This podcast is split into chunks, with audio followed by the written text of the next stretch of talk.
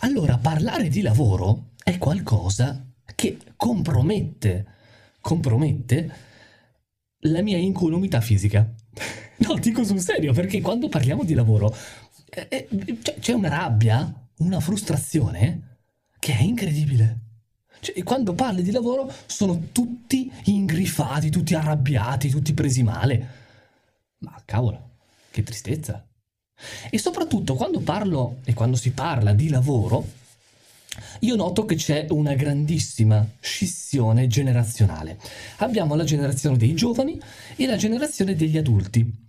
Poi è interessante perché eh, entrambe le generazioni definiscono, si definiscono rispettivamente in modi che sono veramente esileranti. E, e, mm, mi fa molto ridere quando le definizioni prendono anche stampo politico, cioè i boomer che chiamano i giovani i comuni, eh, capito?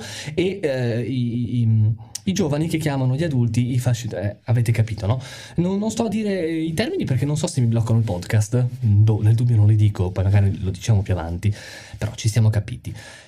Ma mi faccio una domanda, eh, ok, questa qua è una cosa desiderante, a me fa ridere, mi fa sempre scappare un sorriso, eh, però, eh, però è qualcosa di importante.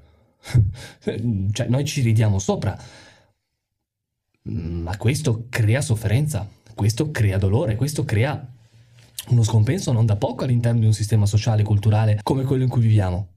E quindi iniziamo col farci una domanda, ovvero ma può la divisione, la frammentazione portare a crescita, no, porta solamente a scontro, porta a violenza ideologica che poi peraltro all'interno del mondo del lavoro diventa anche violenza fisica, cioè nelle manifestazioni, proteste, cioè c'è gente che si fa anche del male. È una cosa incredibile. E secondo me um, non ha molto senso questa scissione generazionale, anche perché non c'è una parte vincente e una parte perdente. Cioè i giovani sono eh, immersi nella cacca esattamente come sono gli adulti. Cioè, non è che gli adulti ah, eh, basticano loro e i giovani sono messi benissimo. Per la carità, sì, certo i giovani hanno delle condizioni un po' più sfavorevoli, ma semplicemente perché sono giovani, quindi hanno più anni davanti.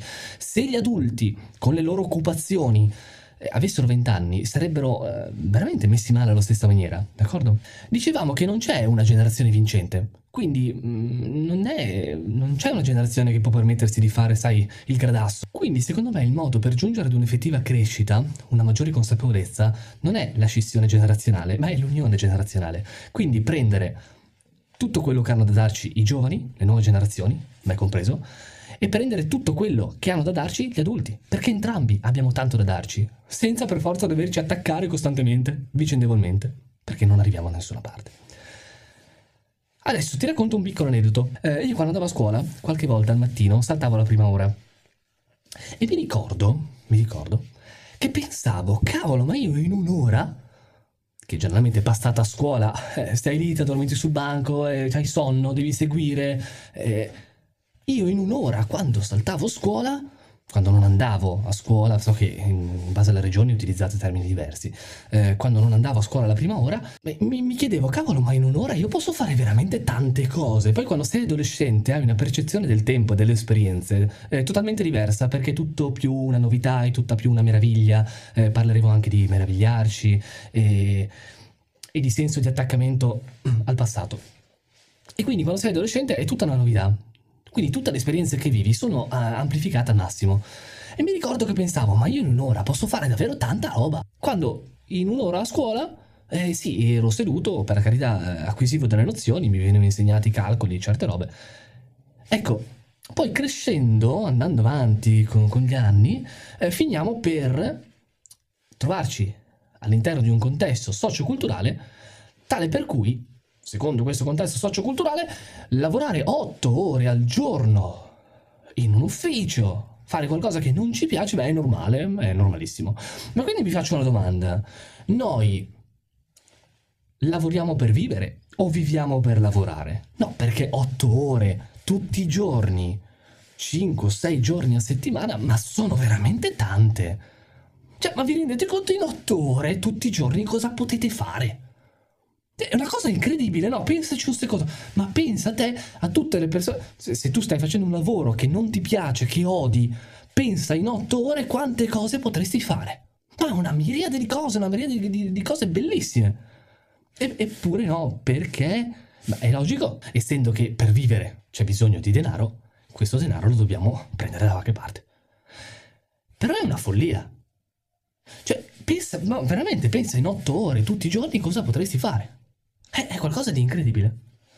E quindi eh, non voglio addentrarmi nello specifico, nel dettaglio, ve l'ho detto, non, non parleremo di, di, di, lavoro dal punto di vista tecnico, eccetera, eccetera, perché non fa altro che creare divisione. Vi faccio però una domanda. Avete mai sentito parlare della differenza tra labor e opus? Labor e opus erano due termini che utilizzavano i romani 2000 anni fa per dividere le due definizioni di lavoro. C'era l'opus, che era il lavoro fatto per sfizio, era il lavoro che creava arte, che creava bellezza, era il lavoro svolto, tra virgolette, eh, dai nobili, dalle classi di alto rango. Era tutto quel lavoro svolto per passione svolto per piacere. E poi avevamo il labor. Il labor era il lavoro pesante, il lavoro fatto dagli schiavi. Ecco, i romani, duemila anni fa, avevano capito che il lavoro si può scindere in due sottocategorie. E questo oggi ce lo siamo dimenticati, totalmente dimenticati. Eh, anzi, eh, crediamo che il lavoro debba per forza essere qualcosa di estremamente brutto, estremamente pesante, estremamente noioso, estremamente brutale. Ma ragazzi, ragazze, il lavoro può essere opus. E adesso voi mi dite, eh, no, è impossibile. No, ragazzi, io ve lo assicuro, ve lo assicuro, io sono circondato da persone preziose che praticano opus. E opus non vuol dire dare mente al guru eh, che vedi su YouTube che ti dice ehi vuoi fare 500 milioni al giorno? Senza lavorare. Ma no ma quelle sono, sono delle, delle stupidaggini non funziona così. Quelle sono pillole magiche che vi vendono perché voi siete illusi che possa in qualche modo funzionare. Ma non è assolutamente vero non funziona non funzionerà mai mai. E non ho mai conosciuto una persona che dopo 5 anni eh, in quel settore è riuscito, cioè ce l'ha fatta, è arrivato. Quindi io sono circondato da persone che 8 ore al giorno, ma anche di più, 10-12 ore al giorno, le passano lavorando. Ma quel lavoro per loro, perdonatemi la rima, è opus. Quindi per loro è piacere. È esattamente il piacere che provavo io quando in prima superiore saltavo la prima ora a scuola e andavo sulla spiaggia, al mare, a godermi il mare di primavera, a godermi le rondini che volavano. Quello per me era opus. Quindi quello che posso invitarvi a fare in questa puntata, che è ovviamente una gigantesca anteprima di un macro argomento che è quello del lavoro che andremo a trattare tantissimo, tantissimo nel podcast, nelle prossime stagioni, nelle interviste, insomma sarà qualcosa di molto discusso. Questa qua è una gigantesca anteprima e voglio invitarvi a fare una cosa, ovvero, prima di tutto non creiamo scissione generazionale. Anzi, prendiamo tutto quello che gli adulti hanno da offrirci e noi offriamo loro tutto quello che possiamo offrire, perché è solo attraverso l'unione generazionale che possiamo arrivare da qualche parte. Circondatevi di adulti che sanno quello che dicono, di adulti saggi, di adulti consapevoli, perché ce ne sono, ce ne sono tantissimi, tantissimi. E secondariamente, fatevi una domanda, ovvero il lavoro che faccio è labor o è opus? E badate bene che la scelta tra Labor e Opus è appunto una scelta. È tutto nelle vostre mani. Tutto nelle vostre mani. Non è facile. Non è facile, tutt'altro. Tutt'altro che facile.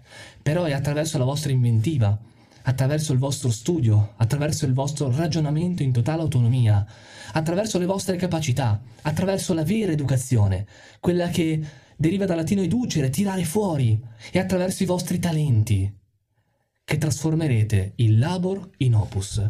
E io ve lo auguro, ve lo auguro con tutto me stesso, perché quando attraverserete e quando scoprirete questa grande differenza, a quel punto il lavoro diventerà qualcosa di bellissimo. Perché a quel punto non si chiamerà più lavoro come lo definiamo tutti i giorni, ma si chiamerà semplicemente opus.